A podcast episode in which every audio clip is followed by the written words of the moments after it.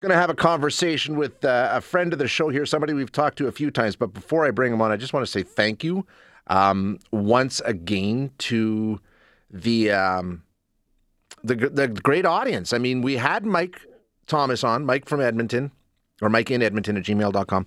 Uh, he's been doing all the work with uh, the Ukrainian refugees, and uh, he got a hold of me this weekend and said, Hey, listen, uh, we put out a call last time I was on the air for, for guys with trucks to come and help out, and uh, you did overwhelmed him, which is just which is just fantastic. So let's get Mike on here and find out how things are going because I know the the need doesn't stop. And uh, you know, Mike, there was the situation that took place this weekend. There was a rally uh, in Calgary asking Canadians to be more involved in what's going on. I mean, the situation hasn't gotten any better there. What's happening here? Well, what's happening here is uh, needs are increasing and people are getting a little bit exhausted, you know. So it's uh, it's one of those things where everybody's real in and, and involved for a couple of months, and everything kind of tapers and cycles after that. So we've been really struggling with the middle of winter and the holiday season, and it being so cold, and new arrivals coming in and increasing, more arrivals coming in, more and more, and we got to keep up, man. Um, and uh, so we, I've asked for donations a few times. They need furniture, they need household goods. We're reorganizing volunteers and adding more people to our teams, and it's just been so much. And I was like, good God, I don't know what we can do, but I've got people offering me stuff that people need and I can't get it anywhere and I can't run around with my truck and trailer while I'm organizing nationally now. And it's nuts. So I called you and I asked for help and I'm like, look, I need men with trucks and my email blew up. Wow. it's awesome. So Alberta's amazing. You you come to Alberta, you ask for men with trucks, and good. Oh yeah, we got those. Oh, so we are uh, always looking for more. If you're a man with a truck or anybody you can help carry some furniture, please, by all means, Mike at Edmonton at gmail.com. If you have furniture to donate as well, Mike at Edmonton at gmail.com. But thanks to you guys, I had to set up a whole new tracking system um, I have a Ukrainian volunteer uh, who's working with us, um, Tatiana Maestrenko. She's a newcomer, and um, her husband is working, and her kids are in school, and she's set up a little bit now, and she wants to give back. So she's helping run this. She's a logistic logistics expert for national grocery and warehouse chains in Ukraine. Okay. So perfect job for her helping me out with this, and and. Uh, and now we got Calgary started. There's a donation warehouse down there that we're going to translate this system to, and it's just been great. So we're pairing people now with people with trucks to bring uh, furniture to our donation centers, and now also directly with Ukrainians who who need it delivered. And we're going to start using people to help bring them home with their furniture because a lot of them are just getting started with no vehicles. Okay, yeah, for sure. And a couple of companies got a hold of us. Um, it's like, hey, how can we help? I've got six trucks and eight men ready to go, and uh, I'm like, oh, so. Um, you know, you overwhelm a lot of people with that kind of kindness. So, yeah, so now we've got a place. It's not, we're not scrambling one to one so much. We've got a system, we've got everything built. I spent the whole week catching up, and it's all because of you guys helping. So, if you want to help volunteer in any way, I mean, host families are desperately needed. January and February, it's only come up higher. So anybody wants to do anything, it's Mike and Edmonton at gmail.com. If you've got furniture to donate, they desperately need a lot of things. And uh, if you've got truck and time to donate, uh, we've got some labor help. Sometimes the drivers can help. Um, we're not wasting things, you know, like we're finally able to start putting A and B together. And I knew you would. Hey, Mike, look, let's just break it down a little bit here. Okay, you're, you're looking for host families as always. That's probably the biggest ask. Uh, give us the details on that. If you're thinking, well, I don't know, I got an extra room, or I, I, I, what's the time commitment? What's the space commitment? What's the financial commitment? What's the details? Well, we've got such a good system now, all documented, and volunteers to help you. So it's not like you're alone taking care of everything. So basically, we need a clean, safe home for uh, anywhere from one to three or four people, whatever family you can t- afford to feed and take in, and um, and uh, are willing to help. Uh, we provide access to every step that they have to take when they arrive, and you know we'd love you to help talk with them, learn a little bit, of, help them with a little bit of the English, and uh, show them life in Canada, and you know feed them and get them to some appointments. Um, but we have people to help with, uh, you know, like child seats and documents and all that stuff, teach everything you need. And all of it's online through our Facebook group. I can link people into. So it's about a month to two months commitment Okay. um, at this point. It used to be a little more.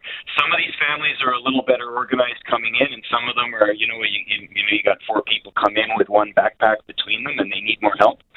And that just breaks your heart, believe me. Yeah, no kidding. Um, but uh, it, but there's all levels, and we pair the right people up together, and we've got support networks. So it's really a lovely experience. Our hosts, um, several of whom have come from your show, um, tell us that they love it. They're on their fifth family or sixth family. wow. Um, because once these ones are out, they're ready to go again, and there's more people coming. Now, Mike, Um, is this just Edmonton and Calgary, or is this hey, if I if I'm listening right now and I'm in Fort Macleod or High Prairie, I can give you a call too. Well, it's really rough in the smallest distant areas because in the beginning you need so many services. Yeah. Um, and, and and it's been a challenge. And and I mean, in emergency situations we can do that, but we try to stick into the main hub areas: Sure. Edmonton, Calgary, Red Deer, and Edmonton, Calgary areas with the surrounding, you know, St. Albert, Sherwood Park, Devon, you know, all that. Yep, yep. Um, you're in a surrounding area, you know, a little bit of extra time and help to drive people around is needed, but we do have volunteers to help with that. We got lovely people, some some um, grandmas who are helping with childcare and driving kids to school. I mean, it's just been unreal. So if they want to help with that, Mike and Edmonton at gmail.com as well. We'll put you right in the system. Um, if there's donations of other kinds, I'll direct you where you need to go. If there's if you got truck and or trailer and you want to haul furniture or go to and from, you'll meet wonderful people. Um, so get in touch with me again. And if you've got furniture to donate, we got people who's downsizing, people who someone in their family has passed and they have a house full of furniture. We got people who have extra couches in the basement that are in good condition. We've got always a need for cribs and beds and dressers and microwaves. You would not believe the demand for microwaves as people move into their first places, Sure. right? Yeah. you know, anything, everything and everything. And you guys have helped. I can't even. Every time I open my email box, I want to cry. Well, I mean, that's you know what, that's just fantastic. I, and again, thank you so much to the audience. Couple questions on the text line um, that you haven't mentioned. Um, this listener says, "Please, we have a ton of toys. I'd love to see end up in the refugees' hands. Uh, I'll deliver them. Tell me where. Is that something that you're looking for?" Yeah, they can email me right now. The, the we have a free store for that. That's reopening. They're just moving location. They'll be open up in a week or two here. So, um, clothing, toys, uh, stuff like that. Uh, they need to be sorted and everything. So it's a lot right now. But yes, um, toys, winter stuff. Um, especially boots and coats and uh, and toys. Yep. Uh, just hang on to it for a little bit, but reach out to me, and I will put you in touch with the uh, free store that we have running Okay. as well. And they get, and this is also operated by the Ukrainian newcomers um, with our uh, our assistance, and they just started a business to create some jobs down there. They're running a kitchen um, and cooking Ukrainian food and selling it uh, through the website. So there's all that stuff going on. They're like we're creating opportunities and jobs for them. And you know, you would not believe the quality of these people. No matter what level they are coming in, they don't care. They want to get out and working. And 75 or 80 percent of them are employed within five to six weeks. Wow, amazing. So I mean, and we get them started right, and they're uh, they're Off I mean, and running. This is, this is the next crop of new Canadians that you're just desperate to see do well. And after what's been happening, God, do they ever deserve it? No kidding. You're absolutely right. Uh, another one from a listener. What about office desks and chairs? Do you need some help setting up an office, Mike? Uh, I wish we had more space for an office. Uh, we do need office desks and chairs, uh, occasionally, especially for students. People are looking for computer desks. Okay. Part of furniture donations. Yep. Um, so yes, we absolutely want those as well. And uh, yeah, uh, I mean, if anybody's got a little volunteer time and they want to just go to the warehouse and work uh, for four hours or something on a Saturday or a Sunday or two hours on a Thursday evening, we need people to help move stuff around. You don't have to speak Ukrainian. There's other people there who do. Um, so that if you just want to go meet people and help them and show them what's good and you know it's uh, it's a great place. Um, okay, uh, last one, and I'll let you go, and it's the one that I always like to wrap up on here. Uh, and, it, and this listener says it really well. I love what Mike's doing. I am concerned, however, that we're so dependent on volunteers like Mike to bear the burden of this. Immigration should fund this stuff instead of all the waste by the feds. Uh, okay, I mean, that's the Yeah. question I have. Is the government getting any better, Mike? I mean, you're doing No. yeoman's work here in Habban. Is the government catching up? No, I mean they've taken some steps forward, and the provincial government has been better than other levels uh, in Alberta, anyway. And um, but there's so much more. You know, like we we beg and scream, and uh, and they open up a, a limited number of hotel rooms for free emergency um, setup for like a week or two when when people arrive with nothing unexpectedly. Um, but there's a limited number of spaces when they could just dedicate the hotel to it. You know. Right. Yeah. Um, they can always do they it's always a half measure and there's money there for it but it always seems to go somewhere else. And the federal government hasn't done what they would usually do for refugees because they're not refugees so it's always a little bit so you know this is why host families are so important. We're doing all the heavy lifting. The organizations are now just starting to help you know Yeah. the settlement agencies.